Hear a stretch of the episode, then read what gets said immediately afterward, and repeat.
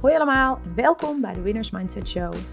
Mijn naam is Anne Loosveld en ik ben sportpsycholoog in de paardensport. In deze show ga ik in gesprek met ambitieuze wedstrijdruiters over wedstrijdspanning, presteren onder druk en doelen stellen en hoe zij omgaan met tegenslag, kritiek of angst. Ik denk dat we op het gebied van mindset heel veel kunnen leren van deze ruiters. Dus als je deze show leuk vindt en je wilt nog meer leren over mindset, volg me dan vooral even op Instagram op Anne-Loosveld.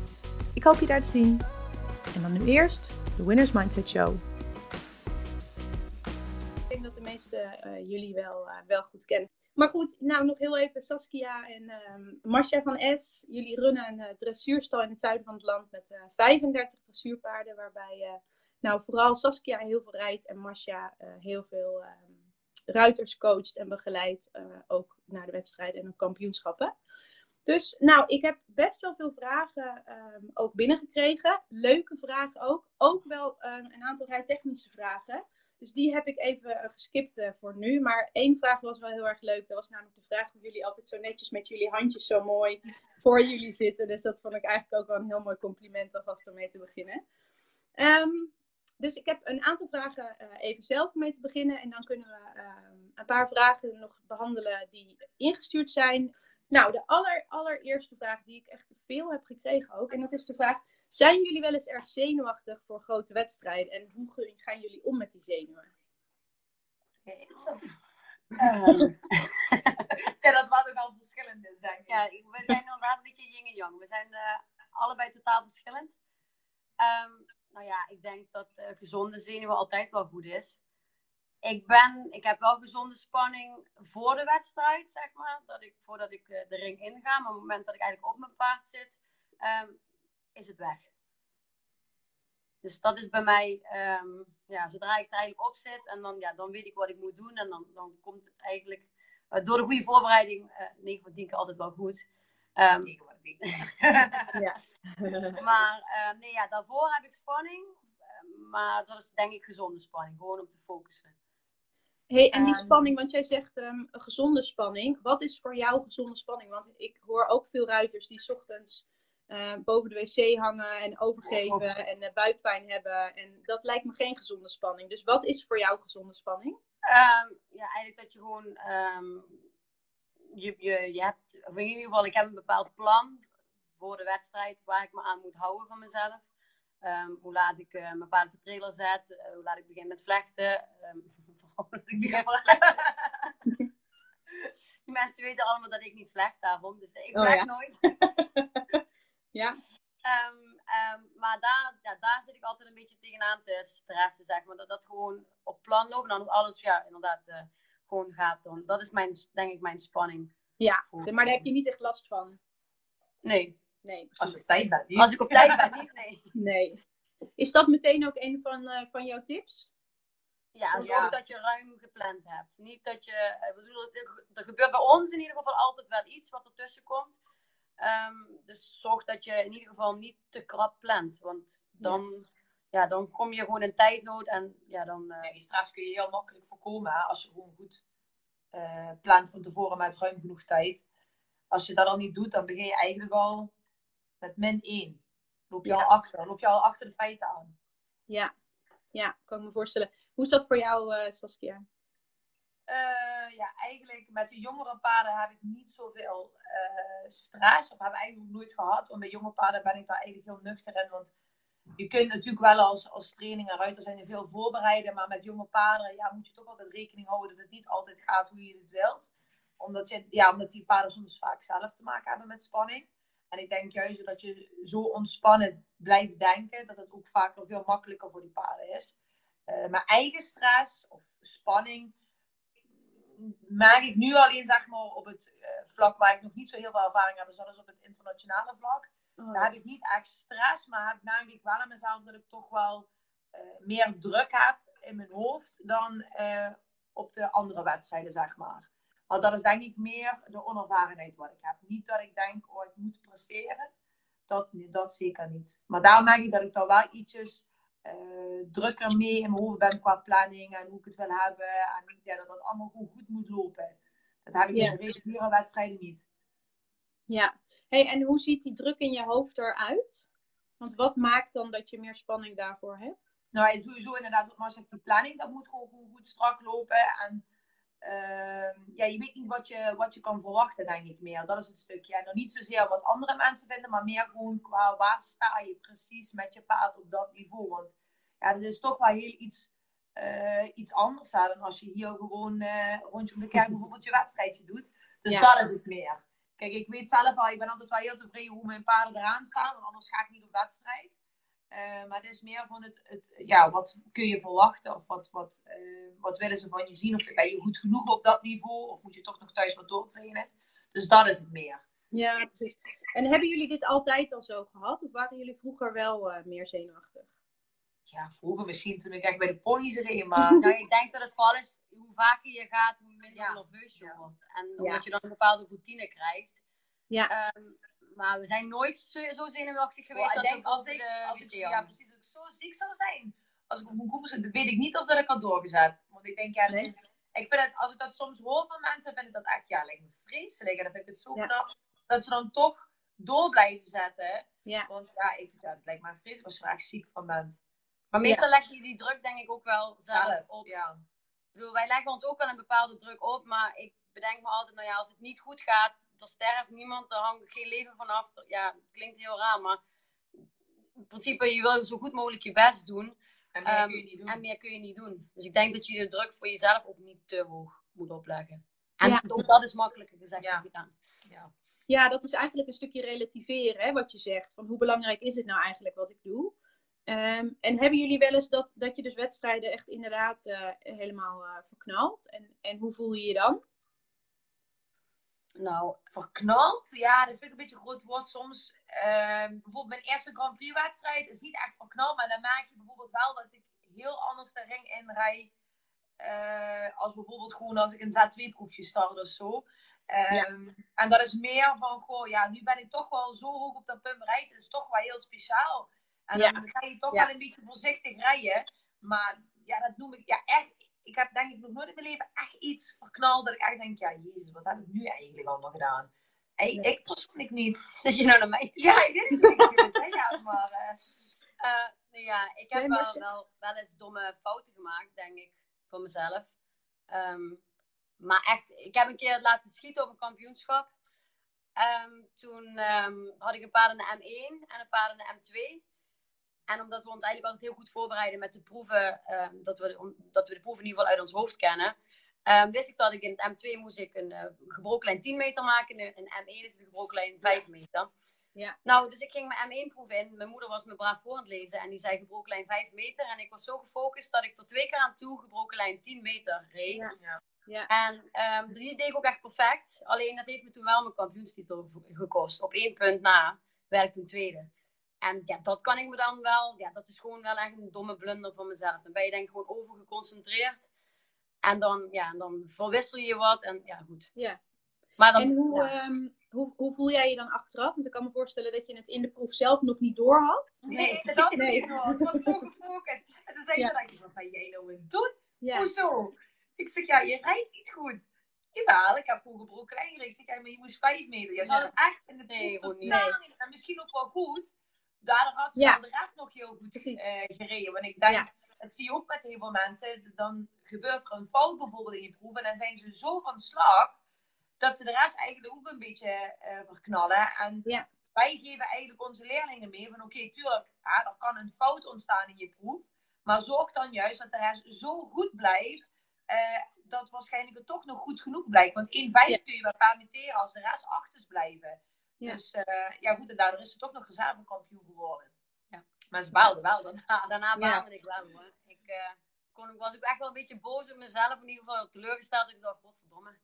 Ja. Hoe dom. Hoe dom. Ja. Maar ja, het was En gebeurd. uh, hoe, uh, hoe, kom je daar dan, blijf, je daar, uh, hoe lang duurt dat bij jou dan, dat gevoel? Nee, vijf minuten. Ja, de bond niet zo lang. Nee? Dus het En is dan is het gebeurd. je- Je kan er niks meer aan doen. Het is gebeurd. Ik ben even teleurgesteld. Achteraf kan, kunnen we daarom lachen. Ja. Tweede was ook altijd mijn favoriete plek. ik werd altijd heel vaak tweede. Oh, ja. Dus ja, ik was eigenlijk nog wel heel blij. Tuurlijk, je hebt even een, een, een, een, een vervelend moment als je ziet dat het maar op één punt is. dat je dan Ja. tweede wordt. Ja. Maar achteraf, bedoel, mag je super blij zijn dat je überhaupt nog bij de prijzen zit dan. Ja. En ehm, nee, ja, dat je zo'n fout gemaakt hebt is dom. Maar nee, ik blijf daar niet lang in staan hangen. En ik denk dat dit voor de mensen die kijken ook echt wel een hele grote ehm, inspiratie kan zijn. Want heel veel ruiters kunnen inderdaad iets doms doen en heel erg snel eh, zichzelf daarmee identificeren. Dus zeggen, oh, nu ben ik een sukkel. Of nu ben ik ehm, iemand die niet, niet goed kan rijden. Of ik kan geen wedstrijden of ik kan geen proeven rijden. Of, ehm, en jullie zeggen eigenlijk, ik maak een fout. En ik laat die fout gewoon lekker voor wat het is. En ik, ik ga weer door en ik kijk weer Ja. eh, naar voren. En dat Er is zijn denk- zoveel onderdelen. Ik bedoel, zijn, er, zijn er meer dan 30. Ja. Dus ja, dan kun je echt wel één fout permitteren. En Ja. dan moet je in ieder geval op dat moment niet in blijven hangen. Het onderdeel Nee. daarna moet je eigenlijk gewoon meteen naar achter willen rijden. Om dat weer te kunnen eh, Recht trekken. ja. recht trekken. Ja, ja. ja goede antwoorden ook. Ehm, zijn er dingen, want als ik jullie zo hoor, dan zijn jullie eigenlijk best wel ehm, eh, stabiel, denk ik. Ik denk dat dat ook absoluut deel van jullie succes is. Hè? Dat, dat je juist eh, in je hoofd je gewoon niet, eh, niet zomaar gek laat maken. Zijn er dingen waar jullie mentaal in het rijden of in de training of op wedstrijd wel nog moeite mee hebben? Zijn er dingen die jullie wel nog moeilijk vinden? Ben je bijvoorbeeld wel even de draad kwijt? Eh, ja, ik denk, bij mij is het denk ik als je een nieuw paard hebt op wedstrijd. Dus dan ben je nog niet zo lang een, een combinatie. Dat je niet precies weet wat je, Kan eh, verwachten. wat je kan verwachten. En wij hebben dan het geluk dat we redelijk snel wel erop kunnen inspelen als er iets gebeurt. Ehm, maar de eerste keer met een nieuwe combinatie op concours gaan is altijd voor, ons, voor mij, denk ik, voor jou ook wel. Ja, dat denk ik ook wel. Ik denk dat Afwachtend. ook wel is. Ik denk, want vader zo, als we roe- ja, de routine hebben in, de- in, eh, in de wedstrijden en de paard kan je goed en het loopt fijn. Ja, weet ik niet of dat ik daar ergens mee kan gaan zitten of zo waar ik me druk over kan gaan maken. Ik doe dat juist, ja, tenminste, ik sowieso zo min mogelijk. Maar inderdaad, ja, nieuwe combinaties zal het denk ik meer aan zijn, wat je kan Ja. verwachten. Dus, en daar moet je je schema weer op gaan maken van oké, hoe, hoe lang losrijden, wat werkt het beste. eh, ja, dat, dat, dat is zo per paard verschillend. Dus eh, Maar ook weersafhankelijk. Als het koud weer is, moet je Ja. misschien wat langer rijden. Is het eh, 30 graden? je kunt niet ieder, ieder plannen op ieder paard projecteren. Dat is eigenlijk, we bekijken dat echt per paard. Ja, ja. Want we kregen bijvoorbeeld een vraag binnen van Suzanne. En zij vroeg inderdaad of jullie wel eens bang zijn om te vallen. En of jullie tips hebben om daar eh, mentaal doorheen te komen. Nou, eh, Ja, ik wil zeggen, vallen is bij Marcel de afdeling. eh, ja, nee. eh, fijn dat het mijn afdeling is. Ja. Eh, nee, ja, ik heb eh, in het verleden ben ik een keer eh, heel hard gevallen en heb ik mijn rug bijgebroken. Ehm, ja, voorheen was ik nooit bang om te vallen. Ik denk dat misschien daarom ook dat een keer gebeurd is. Ehm, daarna ben ik inderdaad wel echt bang geworden om te vallen Ja. ehm, van het paard. En ja, ik denk dat het. Ik probeer er gewoon niet aan te denken. Ik probeer zoiets van: bedoel, je kan van altijd alles. Ik bedoel, kan ik van de trap afvallen, ik kan van een stoepje afvallen. Eh, het moment dat ik op het paard zit en ik, eh, en ik geef me daaraan over, dan, dan mag ik niet meer aan vallen denken, want dan gebeurt het.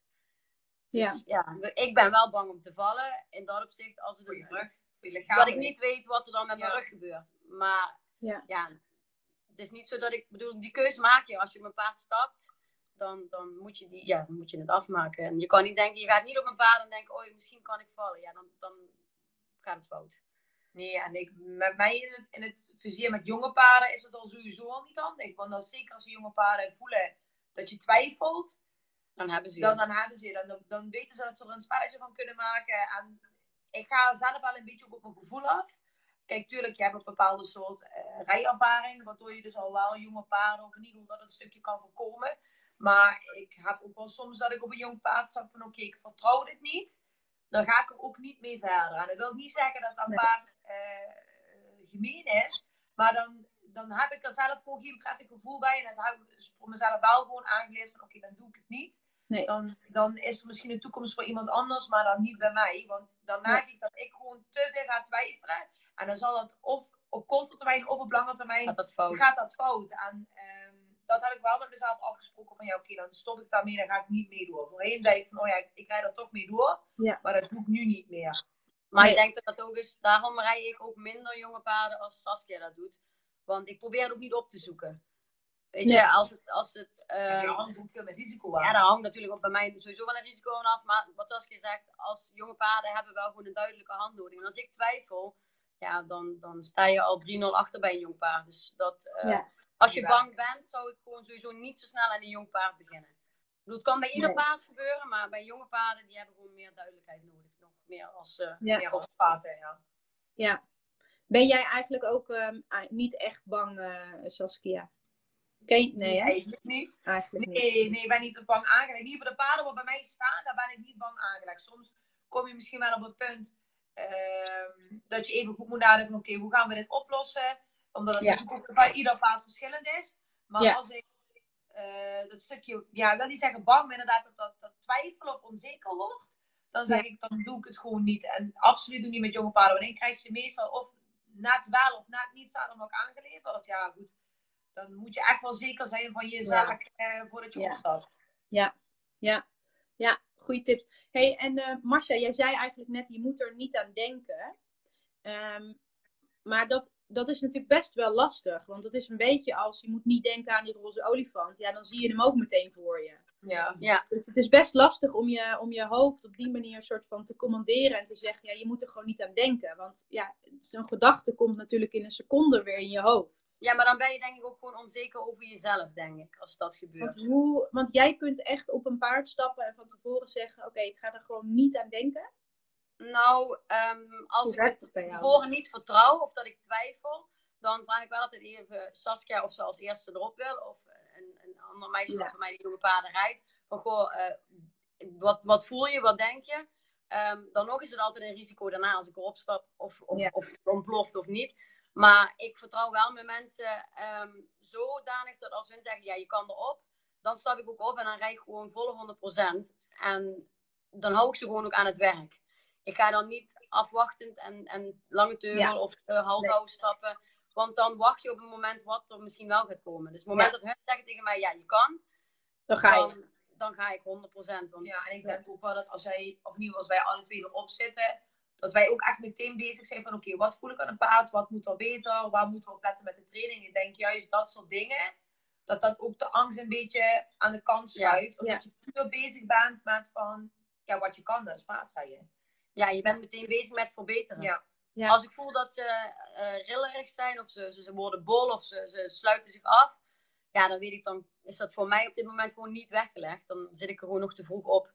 Maar ja, dat gebeurt. Zodra zij zegt ik kan Ja. erop, dan kan ik erop. Dan weet ik dat zeker. Ja, ja.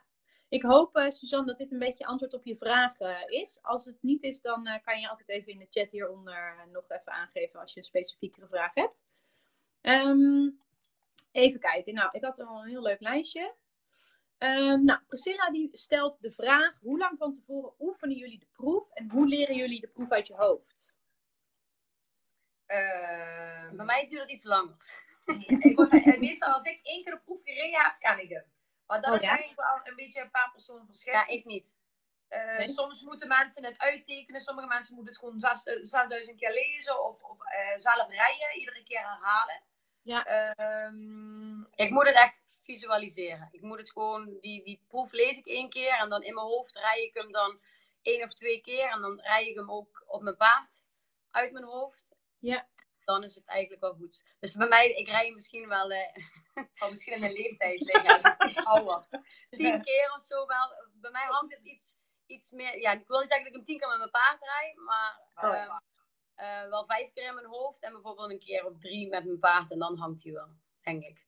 En qua voorbereiding, ehm, ja, als je een voorbeeld noemen voor kampioenschap. Ik denk ook wel dat wij twee, drie weken van tevoren zeker bezig zijn met alleen maar proefgericht rijden.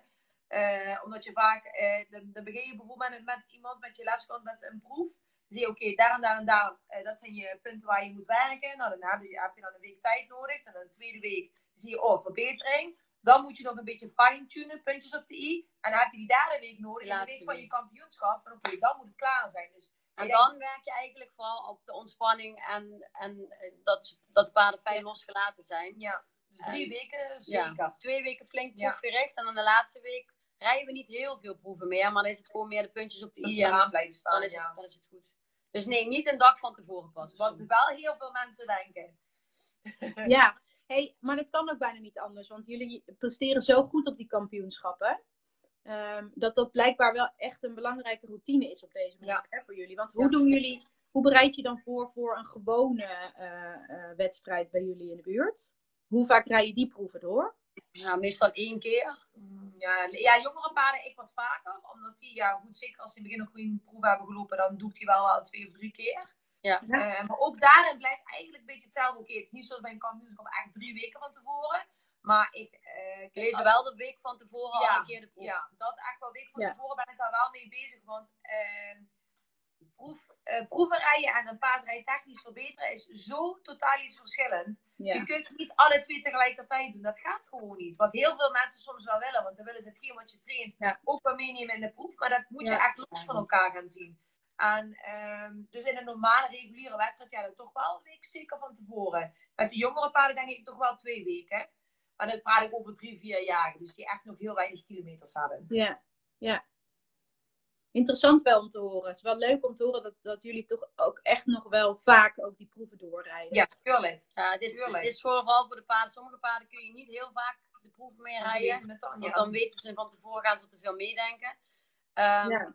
Maar goed, dan doe je dat bijvoorbeeld een week of drie van tevoren als je dat weet. En dan doe je dat de week daarna voor een wedstrijd doe je het gewoon niet meer oefenen. Als je zelf denk ik de proef maar gewoon kent Ja. en weet eh, hoe je moet voorbereiden voor ieder onderdeel. Ja, dan heb Ja. je de, de proef eigenlijk al gewonnen ehm, met de Ja. voorbereiding.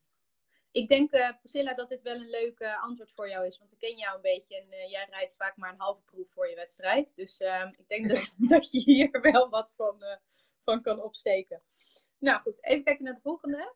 Ehm, een vraag van Vee was, eh, hoe blijven jullie gemotiveerd in deze tijd? En eh, waar halen jullie de motivatie vandaan? Ja, dat is bij mij niet zo moeilijk. Nee, bij mij ook Nee, ja, weet je, niet. ik denk in mijn opzicht dat ik gewoon ontzettend veel geluk heb dat gewoon mijn hobby mijn werk is. Ik, als ik soms mensen hoor zeggen van, goh, Oh ja. ik moet echt naar mijn werk en ik heb geen zin, ja, daar heb ik echt geen last van. Tuurlijk, er zijn dagen dat ik soms gewoon echt ja, lange dagen heb dat ik wel moe ben. Maar ik snap nooit mijn tegenzin op mijn paard. Dus ik denk, zolang ik dat hou, plezier en dat ik gewoon met paarden kan blijven werken, eh, dat dat voor mij al motivatie genoeg is. Oké, tuurlijk, eh, corona maakt het soms een beetje. Ja, boah, dat, zo- weet je, ja, dan komt, er komt geen. Een beetje in sleur Ja. hangen thuis. Soms is het wel eens een keer goed. Dus zeg gewoon even een keer eruit met je paarden. Dat, je, dat een beetje je ritme doorbreekt. Nu heb je iedere Ja. keer jezelf een soort ritme.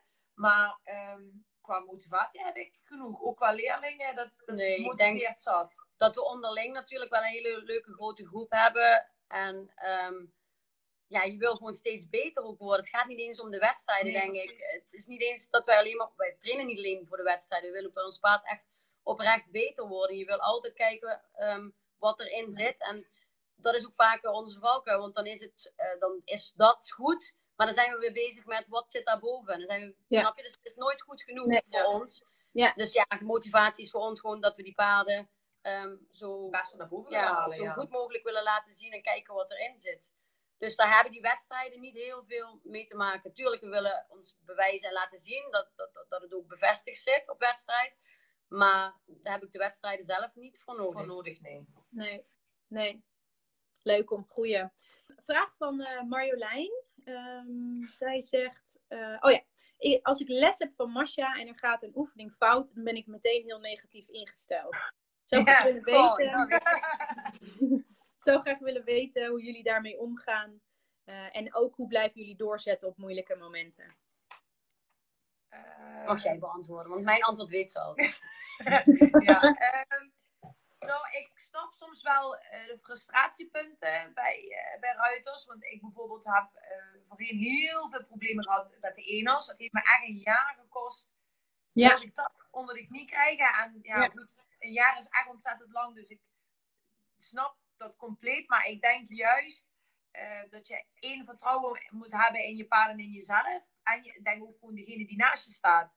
Ehm, ik denk op het moment dat je gaat twijfelen, onzeker wordt, dan weet jij het niet, maar het paard helemaal niet. Dus ehm, dat is denk ik gewoon ook wel een stukje basis, ja, dat je vertrouwen in moet hebben. En je, bent, je komt dan op een bepaald punt. ehm, je gaat altijd de hoogte en het dieptepunt in, je wordt beter en dan kom je weer op een niveau hoger. Dan loop je tegen nieuwe dingen aan, wat je aan bijvoorbeeld nog nooit gereden hebt. Ja. En door van oefenen en herhalen en de handvaten die je van je instructeur krijgt, daar word je weer beter. En krijg je ook een bepaald gevoel. En dan word je ook weer beter. En dat gaat soms heel snel. Of soms juist niet. En dan moet je daar toch even de tijd voor nemen. En het is ook niet zo, kijk, als één keer iets niet lukt of één les niet goed gaat. Voor mij is dat eigenlijk weer een trigger van, oh goed, dan moet ik daar even deze week of die twee weken of die maand goed op blijven oefenen. En ehm, het is anders als het inderdaad, zoals je zegt, als het al een jaar niet lukt. Ja, dan wordt het natuurlijk een ander, ander verhaal. Maar ja, als, als een oefening niet lukt of, of negatief ingesteld zijn op dat moment, heeft ook helemaal geen zin. Dan ga je ook afreageren op je paard meestal, qua emotie. Dus uh, je wordt eigenlijk ook alleen maar beter als de dingen wat fout gaan, verbeterd worden. Dus ja, wij halen bij onze leerlingen eigenlijk ook altijd aan dingen wat niet goed gaan, zodat ze daardoor ook beter worden. En ja, som, in het begin zullen ze dat, zijn ze dat niet gewend. Ja. En dan, um, ja, dan denken ze, oh ja, ik doe alles fout. Maar dat is natuurlijk niet zo. Alles wat goed gaat, ja, dat hoeven we niet honderd keer te oefenen. Maar die dingen wat fout gaan, ja, die oefenen we dan. Ja. Maar dat wil niet zeggen dat het dan niet goed gaat. We willen alleen dat het nog beter gaat. Ja, ja.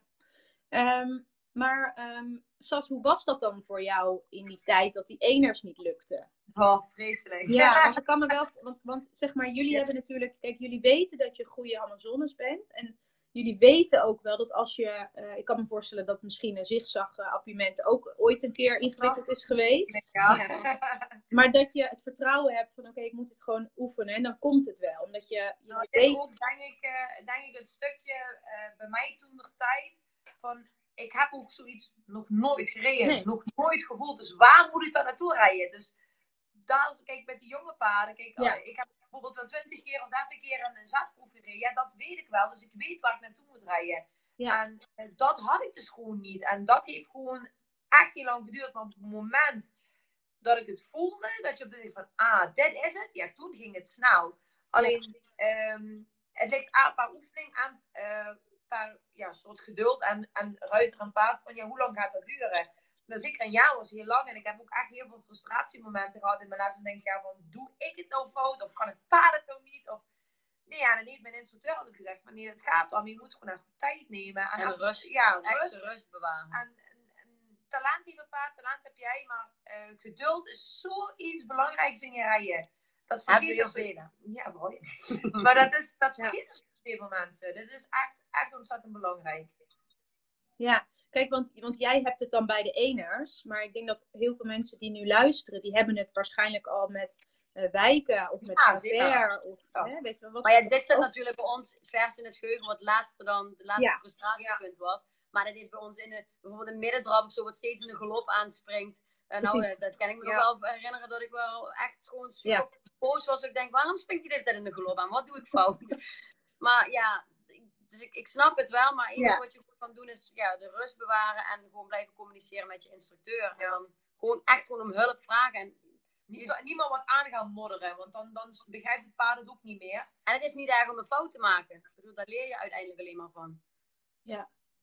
Dus jullie zeggen eigenlijk een, uh, naar een uh, hulp vragen, een goed uh, instructeur, niet aanmodderen. En vooral uh, geduldig blijven. Dus de tijd nemen om, om, om jezelf ook te gunnen om ja, iets te mogen leren. Niet in paniek raken, nee. Ik denk dat, dat dat ook wel echt een hele goede tip is. Want ik zie dat zelf ook heel veel. Dat mensen echt verwachten dat ze in één keer het meteen onder de knie hebben. En dat het allemaal meteen ja, als, als, dat, als mensen zeggen dat het wel eens vaker. Maar als dat zo was, waren wij allemaal Ankie van Grunsven. Precies. Ja. Snap je? Dat, ja, zo werkt het niet. Nee. Nee. En zelfs bij Ankie zal het niet zo snel zijn gegaan. Nee, nee en die heeft ook gewoon iedere dag begeleiding. Ja. Ook, nog ook ja, ja, mm Ja, nou Marjolein, ik hoop dat je er iets aan hebt. En uh, de volgende keer in je les, dat, uh, dan weet je wat je moet doen. Ja. Nou, je hebt gelukkig al een hele goede instructrice, dus dat scheelt al. Um, ik heb een andere vraag van Esther van EFD Horses. Um, zij is benieuwd of jullie in het begin van je professionele. Ik moet hem even voorlezen hoor, want hij is heel lang. Ja, ja. In het begin van je professionele carrière wel eens het gevoel hebben gehad niet serieus genomen te worden. Um, en hoe jullie daarmee om zijn gegaan. Dus mensen, dat mensen je het gevoel geven dat je weer zo'n pennymeisje bent dat alleen maar wil rijden. En dat je alleen maar paarden aangeboden krijgt die, die je gratis wel mag rijden. Het welbekende, er valt niks te verdienen in de paarden. Kortom, hoe ga je ermee om als mensen jou niet als professional zien, terwijl je keihard aan het werk bent om je bedrijf op te bouwen? Ja, ik denk gewoon niks ervan aantrekken. En als jij goed gaat presteren, dan komen die mensen daar wel van op terug. En mening, ja, ja, mening hebben ze toch altijd. Of het nou positief of negatief is, ja, dat, ja, dat hou je altijd in de paardensport. Ja, ik heb zo zelf dat, dat gevoel nooit gehad. Alleen maar meer dat ik denk, ja, ze kunnen dat misschien wel vinden, dat je dan misschien een, weer een van de zoveel bent. Maar, en er zijn er ook inderdaad zoveel die met één paard goed presteren. Ehm, maar goed, bewijs je dan maar gewoon en dan komt de rest vanzelf. En je kan heel veel zeggen, maar ja. door, door, door het te bewijzen, door prestaties te leveren, uh, kun je het tegendeel bewijzen. Je kunt wel heel veel vertellen, maar dat, dat, dat, dat gelooft toch niemand. En als je het uiteindelijk op papier laat bewijzen door goed te presteren, dan kunnen ze er niet meer onderuit bewijzen van. Nee. Herkennen jullie dit? Ja, ja die meningen en die, die verhalen, zeer zeker. Ja, ja, zeker. Oh, het is nog steeds altijd, ik bedoel, het is op het hoogste niveau ook. Dat zie je nu ook weer met het hele, bij, bij Glok. Uh, iedereen heeft een mening. De ene vindt het geweldig, de ander vindt het helemaal niks. Ik denk, zolang er over je gepraat wordt, ja, dan ben je wel interessant. Dus dan is dat in ieder geval aan het begin van haar. Als mensen al vinden dat zij een nieuw pennymeisje is, nou ja, dan weet je dat er over je gepraat wordt. Dus dan, dan begin je interessant te worden.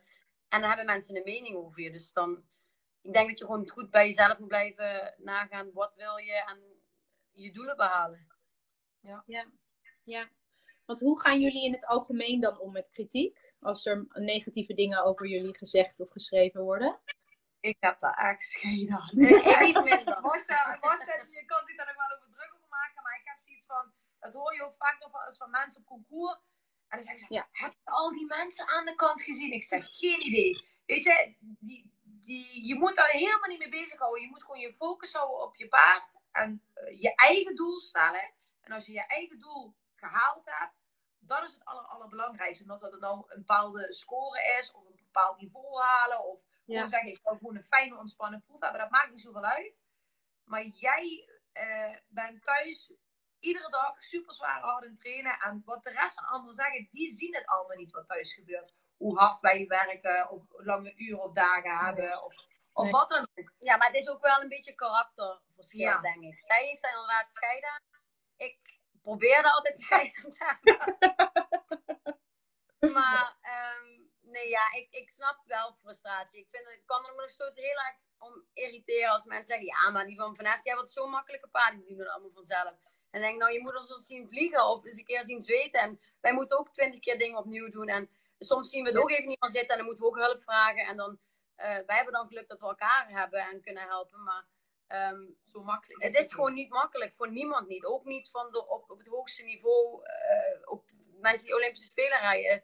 En ik denk juist dat dat soms vaak, vaak wel eens moeilijker is. Want voor ons is er ook een bepaalde verwachting van mensen. Dat wij altijd moeten presteren. En als het dan een keer minder gaat, hoor, ja, dan hebben ze er natuurlijk wel weer een mening over. En dat vind ik wel vaak wel moeilijk. En natuurlijk, je kan zeggen, daar heb je scheiden aan. Probeer ik ook te hebben. En als je het kan relativeren, is dat ook zo. Maar soms, dan blijf ik daar iets langer in hangen als Saskia. Ja. Ja, maar het is wel, het is wel het, een, een, een eerlijk verhaal. In de zin van, ik denk inderdaad dat bij kritiek is dat het allermooiste als je Ehm, als je ja, daarop kunt focussen. Dat je zegt van ja, jullie zien het achter de schermen niet. En jullie zien niet ehm, alle uren en hoe vaak het ook misgaat. En hoe zwaar het eigenlijk ook soms is. Dus ik denk dat dat wel... Ik denk uh, soms als, als mensen, denk ik, één of twee weken met ons mee, uh, ja, mee zouden lopen. Dat, A, dat, dat ze of meer begrip hebben of gewoon gillend wegrennen. Dat, dat het zo zwaar is. En het is ja. niet zozeer dat wij daarover ik, over ik heb het zo niet zwaar, maar... Nee, maar het is soms... Um, ja, goed, vind ik, ja, nog niet zwaar en is een lichamelijk of wat dan ook, maar soms wel gewoon qua prestatie en verwachtingen en ja, dat is iets wel waar je mee om moet kunnen gaan. En dat, ja, dat is niet voor iedereen nee, denk ik. Het kan niet iedereen. Nee. Voel je die druk ook, uh, Saskia? Uh, jawel, toch wel. Niet zo bewust dat ze altijd iets willen verwachten, maar het is toch van van kijken wat ze, eh, hoe ze nu scoort. Weet je, ze zijn, ze zijn toch wel altijd benieuwd. En um, ja. inderdaad, wat ik zeg, als je een keer een mindere prestatie hebt, hebt gehad en ze zijn er niet bij geweest, oh, wat zou er nu zijn geweest? Weet je, ze, ze, ze maken er toch altijd wel weer een eigen invulling. Terwijl ik denk van ja, goed. Mij zou het echt niks uitmaken wat iedereen iedere week scoort. Als ze zelf maar tevreden zijn en hun eigen doel hebben behaald. Ja. Daar gaat het uiteindelijk om. En niet Ja. eh, een bepaalde prestatie. Nee. Ik ben vaker wel blijer geweest met een eh, derde of een vierde Ja, plek. precies. Ja. En dan wist ik dat, dat het gevoel goed is dan dat ik gewonnen heb. En ik heb echt gewoon geen goede proef voor mezelf neergezet. Dus Nee. dat is, ja. ik ook wel eens. Ja. We hebben een heel lief ehm, berichtje van Sterrenbolletje. Die zegt: Jullie leren de jonge kids al gewoon te rijden op wedstrijden en niet met anderen bezig te zijn. Plezier Ja. te hebben. Ja, leuk, lief. Ja, dat is het natuurlijk wel. En eh, ja, ik, ik vind het wel mooi om te horen hoe, eh, hoe sterk jullie daar eigenlijk in staan. Eigenlijk in, in alles. Dat, dat vind ik wel, eh, valt me wel echt heel erg op. Dat, daar was ik sowieso benieuwd naar in dit gesprek. Want maar je ziet echt dat jullie sporters zijn. Je ziet echt dat jullie hier in je hoofd met al deze dingen eigenlijk bijna niet bezig zijn. Nee. Terwijl heel veel andere wedstrijdruiters bijna alleen maar bezig zijn met alles wat er omheen gebeurt. Omheen en gebeurt, minder ja. met hun paard.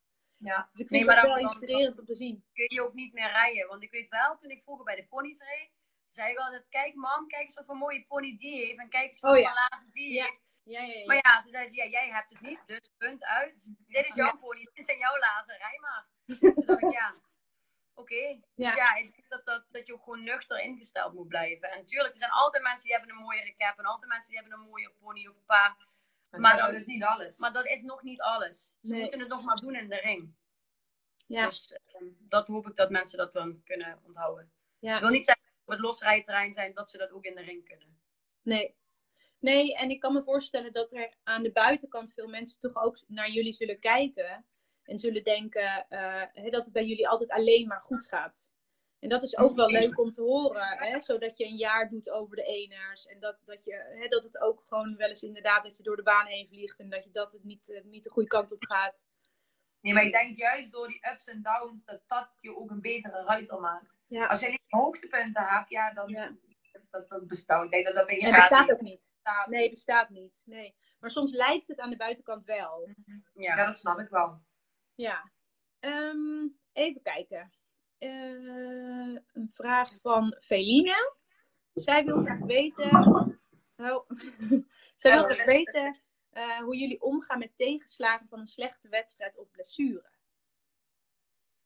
Eh, ja, ik denk dat de wedstrijd, dat hadden we al een beetje een antwoord al gegeven. En dat we inderdaad van, goh, als we dan afstappen, dan denken we wel van, ja, hmm, shit. Maar Dus dan ben je al meteen bezig met je volgende wedstrijd, Ja. die je beter kan doen. Dus het, Ja. zal, dat, het is gewoon even kort een bespreking voor jezelf van, oké, hoe is het gegaan? Ben ik daar blij mee? En wat moeten we eraan veranderen? Dat is eigenlijk heel kort. En qua blessures, ja, ja, dat is denk ik altijd wel balen. En ik denk dat je dan gewoon moet kijken van, oké, hoe ernstig is de blessure? En eh, wat voor een plan moet je, kun je daarvoor maken? Eh, Ja, dit is gewoon een teleurstelling, maar Ja. je kan er niks aan doen. De gezondheid van je paard gaat dat op het moment voor. Ehm, Maar ik heb wij er wel een keer ja. gehad voor een kampioenschap dat eh, een paard Ja. geblesseerd was. Ja, dan, dan vind ik, dan mag je ook echt wel even huilen. Want het is ook gewoon echt heel vervelend. want daar heb je Ja, altijd daar heb je voor altijd gewerkt. voor gewerkt. Ja. Ja. Ehm, maar ja, that's life. Dat hoort ook bij. Bij Daarvoor is het ook zo dieren. mooi om samen met een paard Ja. een goede prestatie te kunnen eh, neerzetten. Eh, want het is ook heel snel zo dat ze of geblesseerd raken. Of bedoel, het is niet altijd alleen maar goed. Dus Nee. nee, nee ja, omgaan met, een- met een blessure, ja, gewoon even heel lang huilen. Ja. Ja. ja. En dan weer, eh, weer naar voren kijken. Ja, ja wij, wij, wij kijken eigenlijk nooit achterom, altijd in de Het vooruit. heeft ook gewoon geen zin. Nee. Dus, eh, Nee, leuk. Ehm, nou, deze lijkt er een klein beetje op. Ehm, dat is een vraag van Priscilla ook nog. Eh, hoe gaan jullie om met een oefening die je supergoed kan, maar verpest in de proef? Moet ik, ik moet er soms dan wel eens om lachen. Dan denk ik echt, wat heb ik zelf Oh. Dan geef ik, maar dan, ook daarin probeer ik dat wel. eh tuurlijk, als het op een kampioenschap gebeurt, dan, krijg, dan zou ik mezelf op de kop slaan. Maar ik bedoel, dan heb ik, dan heb ik waarschijnlijk ben ik gewoon niet geconcentreerd Nee. genoeg geweest. Als dat gebeurt, we dan, hebben wel vaker dat we ergens een keer uit de ring komen en dan zo zeggen, ja, ik reed gewoon echt slecht vandaag. Ja. Ik Ja. reed gewoon echt, gewoon, ben ik niet, niet erbij of dan hoor ik andere mensen praten of muziek. En als ik dat al hoor in de proef, weet Ja, ik al dat dat ik niet gaat goed niet goed, gefocust ben. Dus dan ben ik meer boos op mezelf. Maar Maar dan moet ik wel zeggen, dan vinden wij het niet goed. En als dan andere mensen dan ons zien, dan zeggen ze van... Ja. Ja, maar wat is toch goed? Wat zit je te zeuren? Maar dan in onze eigen doelstelling en, en hoe wij dan voorbereiden en denken, schieten wij dan vaak dan op dat moment gewoon tekort. Dus dat Ja. is wel nog wel een beetje een verschil in hoe wij erover nadenken en hoe andere mensen het dan bij ons zien. Dus dat Ja, is wel- Maar als een onderdeel fout gaat in de proef, nou ja, daar kun je niks meer aan doen. Dan moet je gewoon nog secuurder zijn bij de andere onderdelen. En dan proberen je fout te kunnen rechttrekken op de andere Ja. onderdelen. Maar ik vraag me dan af, want jullie zeggen, ehm, ja, dan moet je gewoon eh, nog secuurder zijn op de volgende onderdelen. En dat is natuurlijk zo. Maar dat is wel makkelijker gezegd dan gedaan, denk ik. Want, want hoe herpakken jullie je dan? Ja, ik meestal, als ik een proef rijd, dan ben ik alleen maar bezig Met, met mijn volgende onderdeel. Ja, precies. Als ik dan heel veel mensen die eh, gaan pas nadenken hoe ze een, oefening moeten rijden als we al in die oefening zitten. Ja. Maar wij zitten Ja. in die grijze zone, zeg maar, zijn we al continu bezig. Oké, nu moet hij meer actiever, nu moet hij op het achterbeen, dan moet ik iets meer buiging. Dus, Voor je oefening ben je Ja. eigenlijk je oefening al in het zetten. Dus ik denk dat heb je ik helemaal geen tijd om erin te blijven wij hangen. helemaal geen tijd voor om daarmee te denken van, oh shit, wat is er nu gebeurd? Op het moment dat je afgroet, dat is wel het eerste wat ik Ja. dan aan denk. Dan denk ik, Ja. godverdomme, daar heb ik nu punten Die oefening. Ja. Ja. Nou, weet je wat ik wel leuk vind om te horen in, jouw eh, in jouw verhaal daar, eh, Saskia? Is dat je zegt, ik ben al in die grijze eh, zones, ben ik al bezig met, hij moet meer op achter, of hij moet meer dit, of hij moet meer dat. En ik weet niet of jullie je daar bewust van zijn, maar ehm, in de sportpsychologie heet dat eigenlijk het stukje doelen stellen. Dus dan help je je focus weer heel erg naar je paard te krijgen en naar je eigen Ja. prestatie. Door dus heel goed te weten wat er in je voorbereiding moet gebeuren. Dus jij weet voor een uitgestrekte draf, weet, hè, in, dat stuk dat je over de korte zijde rijdt, weet jij al precies. Wat je moet Dit doen, ik moet dat doen, hij moet zo voelen, hij moet dit doen, ik rijd de diagonaal op en dan kan ik gaan. Ja. Ja. Terwijl, En wij weten ook al in de voorbereiding of het de oefening gaat worden of niet. ja, Nee, precies. Dus dat, Ja, maar ik denk dat dat ook een hele goede tip is voor de mensen die nu luisteren. Ehm, wat ik vaak zie, en ik denk dat jullie dat ook wel herkennen uit jullie lessen, is dat mensen heel vaak, en ook met mijn eigen rij hoor trouwens, dus laat ik me niet eh, beter voordoen dan ik ben, ehm, is dat ik zelf ehm, ehm, heel vaak dus ruiters zie die dan ehm, eigenlijk alleen maar navigeren in de proef. Dus ze zijn ja. eigenlijk niet echt meer aan het rijden, maar ze zijn Nee. gewoon zo over de korte zijde en dan gaan ze de diagonaal op en dan geven ze gas. Ja, Ja. precies. Terwijl als je dus heel precies weet wat het doel is in die voorbereiding. En je hebt gewoon twee of drie eh, taken, dus taakdoelen heet dat dan. Ja, dan weet je heel precies, oké, hij moet rondom mijn binnenbeen, hij moet actief en hij moet op achter. Nou, dat zijn je drie Ja. dingen waar je op moet focussen. En dan ben je dus ook niet afgeleid. Ja, wij geven dat eigenlijk wel onze leerlingen ook wel moeten gewoon blijven Zelf- nadenken. Ja, dat ze zelf ook gaan denken. Ja, ja. ja dat vind ik wel, ehm, wel goed om, eh, om te horen. Dat jullie dat eigenlijk zo onbewust eh, heel goed doen eigenlijk. Ja. Onbewust bekwaam. Dat is het hoofd haalbare, jongens. Oké. Nou, dat is wel fijn. Ehm, even kijken. Volgens mij heb ik er nog eentje, maar dat is mooi, want we zijn ook bijna het uur eh, vol, vol aan het praten. Ehm, hoe praten jullie tegen jezelf in je hoofd? Oeh, dat is... Ja, eigenlijk eh, denk ik hetzelfde hoe we dat nu ook hebben gezegd. Ja, ik hoor, ik hoor gewoon. Ik hoor en zie... Ja. Als ik een proef inga, of het nou eh, een kleine of een grote wedstrijd is, ik zie niks meer om me heen dan alleen maar het punt waar ik naartoe ga. Ja. Dit is wat ik voorheen ook al zei. Er zijn zoveel mensen. Heb je gezien hoeveel mensen langs de kant Nee, staan? zie je niet. Op het moment dat je dat ziet, ben je niet meer gefocust. ja, ik denk focus en doelstelling, dat dat echt de twee punten zijn wat eh, voor ons ook wel heel sterk maakt in proeven. Tuurlijk, ja, ook je training thuis. Maar het mentaal stukje, eh, om ook echt op dat moment goed te kunnen presteren, dat dat wel echt heel belangrijk is. Dus ik denk dat stukjes wat we overheen hebben verteld. Ja. Ja, ik, ik begin hier, ik word hier echt heel gelukkig van. Want het zijn echt, echt sporters. Echt mensen die zo, zo gefocust en zo op hun taak zitten. Dat, dat vind ik echt eh, vind ik indrukwekkend om te, om te horen van jullie. En hoe, hoe praat je dan tegen jezelf als je eh, bijvoorbeeld niet een, eh, een goede proef hebt? Wat zijn zeg maar de dingen die je dus in je hoofd veel zegt? Zijn jullie dus juist vooral jezelf heel erg aan het oppeppen? Dus als je een fout hebt gemaakt, dat je zegt, nou je hebt ervan geleerd. Of halen jullie Niet in de proef bedoel je? Nee, Of na na de de proef. Dus buiten de wedstrijden Nee, eigenlijk. ja, nou, dan kregen we op onze kop. Ja, dan krijgen, krijgt Ja, ja. zij meestal mij of, en andersom ook. Dan krijgen we... Eigenlijk weet ik al meteen... Als ze, ja, als ze uit de proef komen, hoef ik eigenlijk al niks meer te zeggen. Dan weet ze het al. Ehm, Ja. En andersom ook. Het enige wat soms wel is dat je het erger voelt dan dat het uitziet. Ja.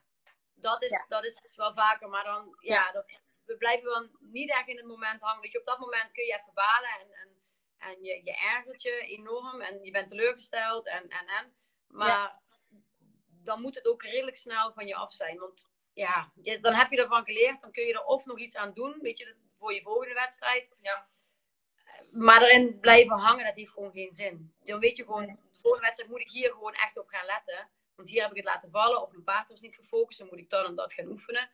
En ik denk dat je dat ook gewoon moet eh, overleggen met je instructeur. Dan als je paard niet bij de les is of hij schrikt ergens van, het gebeurt al tien keer achter elkaar. Ja, dan dan, dan gaat er ergens gewoon al iets fout waar je thuis ook wel aan kan werken. Mooi. Ik eh, zie drie vragen binnenkomen. En dat is mooi, want we hebben nog zeven minuten.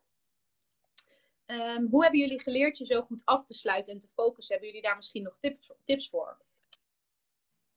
Ja, wij hebben dan zelf eh, bijvoorbeeld geen mental coaching of, of Hebben we iets nooit gedaan. gehad. Nee, nee, nooit. Het zou voor, denk ik voor heel veel mensen wel belangrijk zijn dat ze Dat te doen. dat te doen. Zo, die mensen die daar heel veel moeite mee hebben om zich te kunnen focussen. Ik Ja. denk wel dat dat handig is. Ehm, maar voor ons, ik denk dat wij het gewoon hebben geleerd van onze instructeur. Die heeft gewoon, eh, dat zit gewoon in je hoofd. Als je mij s'nachts wakker maakt en je zegt, hoe rij je midden eraf? Dan moet je dat meteen kunnen op, opratelen. En als ik in de ring ben, ben ik gewoon continu bezig met eh, eh, mijn oefening voorbereiden. Dus ik denk als mensen weten hoe ze iets moeten inzetten. Want heel veel mensen Dat weten dat ook niet. Dat ze- Dat Ja, dat hem. ik niet uitleggen. je kunt het ook niet uitleggen. Dan vragen we hoe rij je de schouder binnenwaarts? Zeggen ze ja. Dus dan zeggen wij altijd, als jij het niet kan uitleggen, hoe wil je dan het je paard uitleggen? Dat Ja. gaat niet. Nee, en dan heb je inderdaad ook niks om je op te focussen, want je weet niet Nee. waar je je op moet focussen. Nee. precies. Dus ik denk dat dat een, eh, een goede tip is, inderdaad. Dus echt om te weten eh, waar je op moet focussen, heel concreet. Eh, Ja, en dat je, vragen aan je instructeur van, goh, oh, wat moet ik doen in de proef op dit moment? Ja. En dan proberen in de proef ook zo te blijven nadenken. ja, goeie. Hoe ga je ermee om als, je, als een paard schrikt in de ring? Ehm, ja, dat ligt er een beetje aan. Kijk, er zijn paarden die vluchtgedrag hebben. Je hebt paarden die zich afsluiten. Dus ik denk dat je sowieso daar heel erg moet kijken van, goh, wat doet het paard? En wat ik vaak doe eh, met jonge paarden is een soort van schriktraining thuis. Eh, dus bijvoorbeeld dan ga ik eh, dekens in de bak leggen of vuilniszakken. Of, eh, Dan weet je al wat voor type paard je hebt. dan kun je daar ook thuis iets voorbereiden. Want dat doen wij vaak met jonge paarden van kampioenschappen ook. Want dan heb je bijvoorbeeld Ja. ja. reguliere wedstrijden. Hè. Het zijn best wel kleine, simpele wedstrijden. En dan kom je op zo'n kampioenschap of op Ja. zo'n Nederlandse. Dan dan vallen bijna de ogen uit. We hebben zo die leuke boompjes. dan. Ja, dus dat doen wij thuis, zeg maar wel. Oh ja. eh, heel veel voorbereid door een soort van Ja, striktraining. ook gewoon dat je niet eh, overrompeld Ja. wordt door het gedrag. Dat je wel van Ja. tevoren weet, en dat geeft je dan ook weer meer zekerheid, dat je weet, oké, als die schrikt, Dat en dat moet ik doen. dat en dat moet ik doen. En niet, ehm er zijn Ja. heel veel mensen die zeggen, ja, maar misschien schrikt hij. Ja, nou goed, dat kan. Maar dan weet je wat je moet doen. En als je het niet weet, moet je dat gaan opzoeken Thuis, op momenten dat ja. het niet belangrijk is voor een wedstrijd. Dus dat Ja. je gewoon ja, weet waar, hoe die gaat reageren. En als Ja. je weet hoe die reageert, weet je ook hoe je het moet gaan oplossen. Ja. Maar dan is het ook geen garantie voor een goede Nee. Nee. Maar dat scheelt wel de raden van voorbereiding. Ja, precies. Ja, ja. Ehm, nou ja, en daar zit het natuurlijk ook in, want dit soort dingen eh, eh, kun je meenemen in je voorbereiding. Precies. En dat haalt weer ehm, een stukje soort van Ja, risico weg. Ja, Ja. precies. Ja. Nou, nog een vraag van Suzanne. Hoeveel hoger trainen jullie een paard dan het proefniveau gemiddeld? Dus voor een M-proef thuis als Z bevestigd bijvoorbeeld? Ja, ehm, meestal ligt het begin van het seizoen en het eind van het seizoen. Begin van het seizoen zijn ze nog niet klaar voor het nieuwe niveau, maar je probeert je wel al te focussen op het niveau hierna. En het ligt natuurlijk ook een beetje hoe, hoe makkelijk het paard Ja, eh, zeg maar aankomt. Sommige paarden die hebben eh, wat meer tijd nodig en die groeien zeg maar het seizoen in. En andere paarden, ja, die, die gaan gewoon in, bijvoorbeeld in de basisklasses, ja, die vliegen daar doorheen. En dan kom je op een gegeven moment op een stuk Uh, bijvoorbeeld in de verzameling dat je daar wat langer de tijd voor neemt. Ja, sommigen houden wij ook wel eens een keer een seizoen een paard thuis. En wij zullen zeggen van nou, heeft toch iets meer tijd nodig. Of bijvoorbeeld bij een jong paard van oké, ehm, nu al meenemen is geen optie. Is toch nog echt gewoon te groen, te onzeker. Nou, dan laten we die gewoon wat meer thuis. Dus ik denk dat je dat gewoon even moet kijken per paard. Wat de, wat de beste uh, optie is om te doen. Ja, goeie. Ik hoop dat dat een antwoord uh, op je vraag is, Suzanne.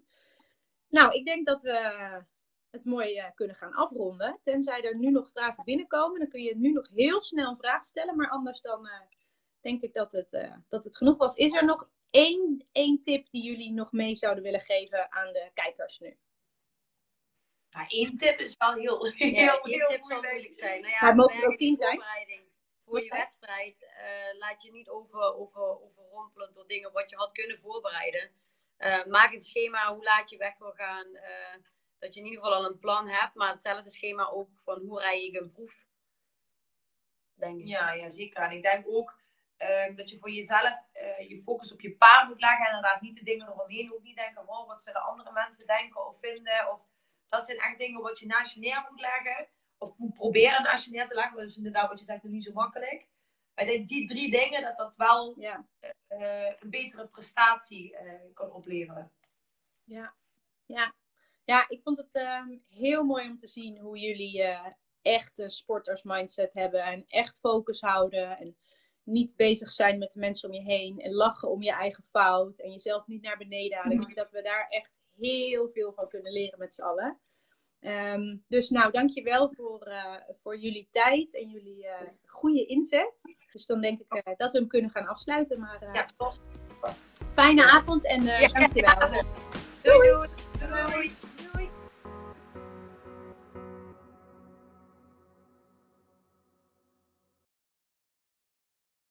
Vond je dit interessant en wil je ook zelfverzekerd en ontspannen op je paard zitten? Download dan meteen mijn e-book waarin ik jou 6 tips geef om ook mentaal mega sterk te worden. Je vindt het e-book op anneloosveld.com gratis. Tot snel!